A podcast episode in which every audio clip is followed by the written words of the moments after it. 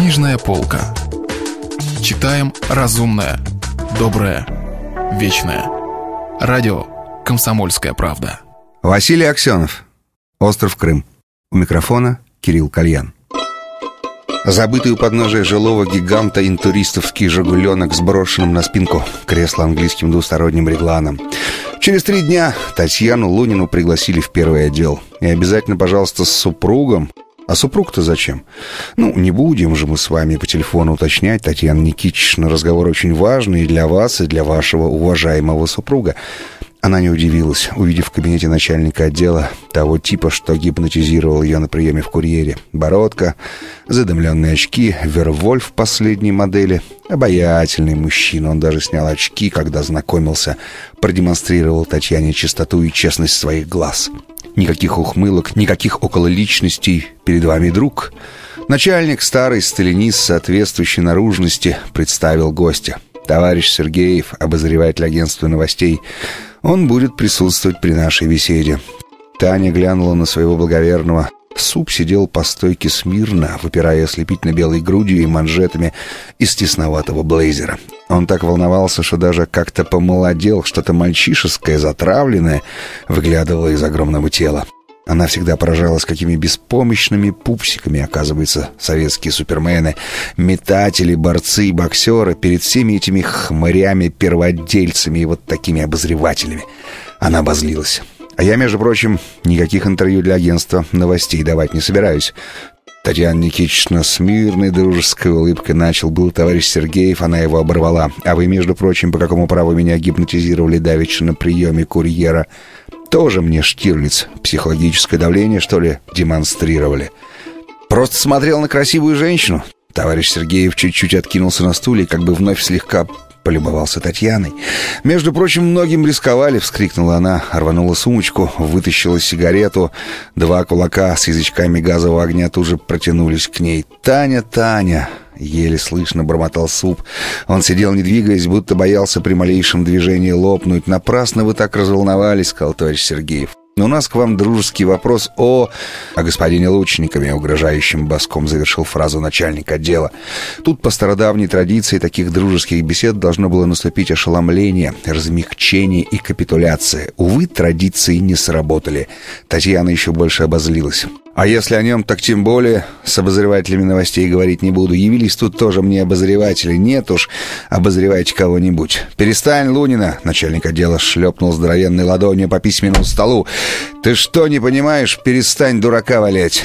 Это вы «Перестаньте дурака валять!» — крикнула она и даже встала. «Обозреватели, если хотите беседовать, так перестаньте темнить. Это мое право знать, с кем я беседую». «Да ты, Татьяна, говоришь, как настоящая диссидентка», — возмущенно, но по-отечески загудел начальник. В далеком прошлом один из пастухов клуба ВВС спортивной конюшни Васьки Сталина. «Где же это ты понабралась таких идеек?» «Права. Смотри, Татьяна». Татьяна видела, что товарищ Сергеев пребывает в некотором замешательстве. Это ее развеселило. Она спокойно села в кресло и посмотрела на него, как хозяин положения. «Ну?» Товарищ Сергеев, поморщившись, предъявил соответствующую книжечку. Я полагал, Татьяна Никитична, что мы свои люди и можем не называть некоторые вещи в лоб. Если же вы хотите иначе... Он многозначительно повел глазами в сторону супа. Тот сидел, полузакрыв глаза на полуиздыхании. «Давайте, давайте», — сказала Татьяна. «Если уж так пошло, то только в лоб по затылку это предательство». «Позвольте выразить восхищение», — сказал товарищ Сергеев. «Не нуждаюсь», — огрызнулась она. Любопытно, что в книжечке именно этой фамилии значилось Сергеев, но вместо слова «обозреватель» прописано было «полковник». «Up to you», — вздохнул полковник Сергеев. «Как вы сказали, товарищ полковник?» Татьяна широко открыла глаза, дескать, не ослышалась ли. Ей показалось в этот момент, что она на самом деле имеет некую бабскую власть над полковником Сергеевым, а потом она подумала, что чувствовала это с самого начала очень интуитивно и глубоко, и, быть может, именно это только сейчас распознанное ощущение позволило ей говорить с такой немыслимой дерзостью. Я сказал, как хотите, улыбнулся полковник. Многолетняя привычка, от всего трудно избавиться. Ей показалось, что он вроде бы даже слегка как бы благодарен ей за вопрос, заданный с лукавой женской интонацией. Вопросец этот дал ему возможность прозрачно намекнуть на свое законспирированное зарубежное, то есть романтическое с его точки зрения прошлое, и показать даме, что он далеко не всегда занимался внутренним сыском. Затем он начал излагать суть дела. Начнем с того, что он испытывает полное уважение к Андрею Лучникову, как одному из крупнейших мировых журналистов и как к человеку. Да, у него есть определенное право называть этого человека просто по имени, но это лишь к слову. Да, да, так, так. Короче говоря, в ответственных организациях нашей страны придают Лучникову большое значение. Мы, давайте я для простоты буду говорить мы. Мы понимаем, что в определенной исторической ситуации такая фигура, как Лучников, может сыграть решающую роль. История сплошь и рядом опровергает вздор наших теоретиков о нулевой роли личности. Так вот, так вот, Татьяна Никитична, у нас есть существенное основание основания опасаться за Андрея Арсеньевича. Во-первых, всякий, изучавший его биографию, может легко уловить, как извилист его политический путь, как подвижна его психологическая структура. Давайте напрямик. Мы опасаемся, что в какой-то весьма ответственный момент Лучников может пойти на совершенно непредвиденный вольт, проявить то, что можно было бы назвать рефлексиями творческой натуры и внести некий абсурд в историческую ситуацию. В этой связи нам, разумеется, хотелось бы, чтобы с Лучниковым всегда находился преданный, умный и, как и сегодня убедился, смелый и гордый друг. Он снова тут зорко и быстро глянул на супа, и потом вопросительно и доверительно, совсем уж свои, на Татьяну. Таня моргнула и глазом, сидела каменная и враждебная, пришлось обозревателю двинуться дальше. Однако то, что я сказал, всего лишь преамбула. Татьяна Никитична, в конце концов, главная наша работа — это сам Андрей Арсеньевич, его личная безопасность. Дело в том, что, понимаете ли, Татьяна... Глубокое человеческое волнение поглотило пустую формальность отчества. Товарищ Сергеев встал и быстро прошелся по кабинету, как бы стараясь взять себя в руки. Дело в том, что на Лучникова готовится покушение. Реакционные силы в Крыму он снова осекся, остановился в углу кабинета, снова с немым вопросом, глядя на Таню. «Да, знаю, знаю», — сказала она с непонятной самой себе небрежностью.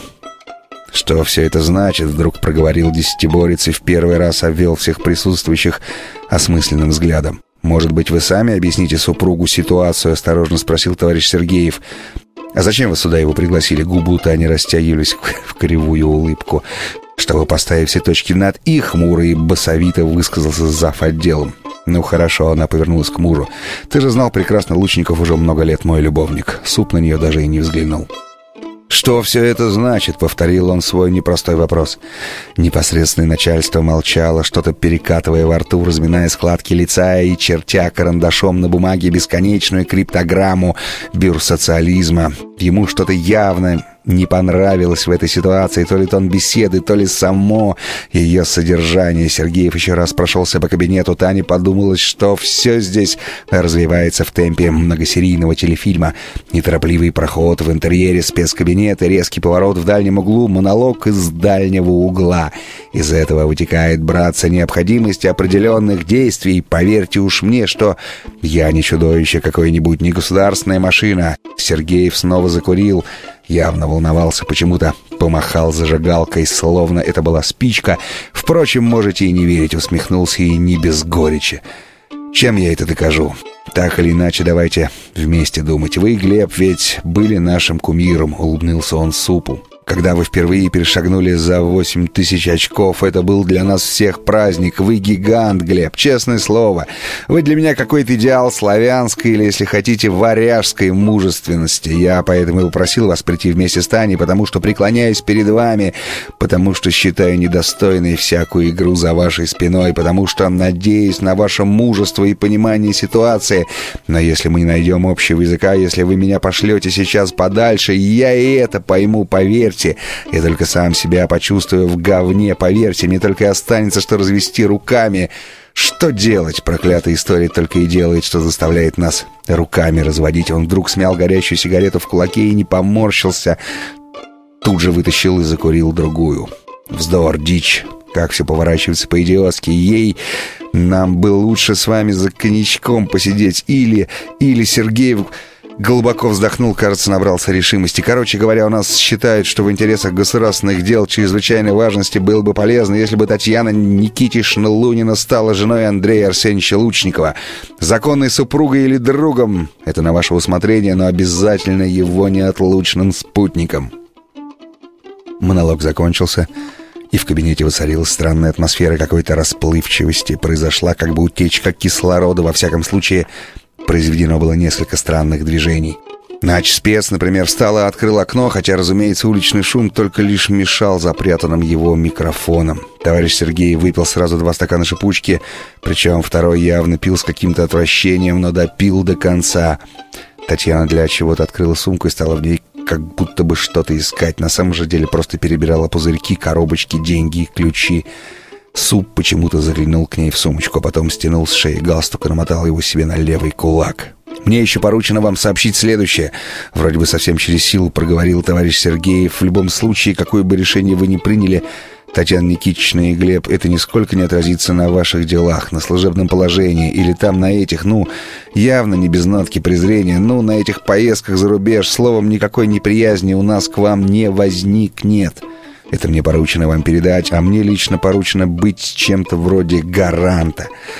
Он снова как бы оборвал фразу, как бы не справившись с эмоциями. Впрочем, наблюдательный собеседник, безусловно, заметил бы, что эмоциональные эти обрывы происходили всякий раз, когда все уже было сказано.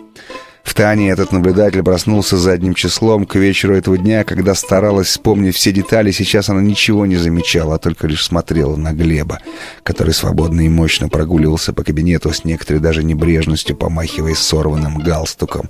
Она вспомнила их первую встречу, когда он просто поразил ее мощью, молодостью и свободой движений.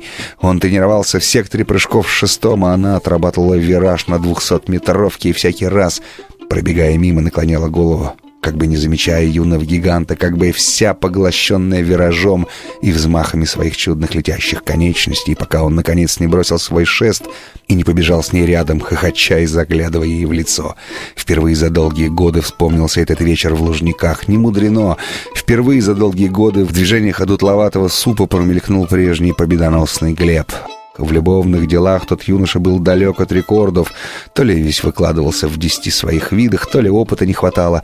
Но она ни на кого, кроме него, тогда не смотрела. Сама еще недостаточно раскочегарилась, восхищалась им безудержно, и когда они шли рядом, сдержанно сияя друг на друга, все вокруг останавливались. Ну и пара.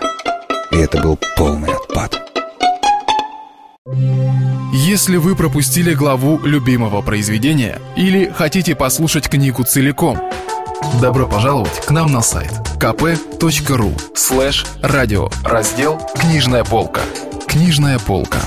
Читаем разумное, доброе, вечное.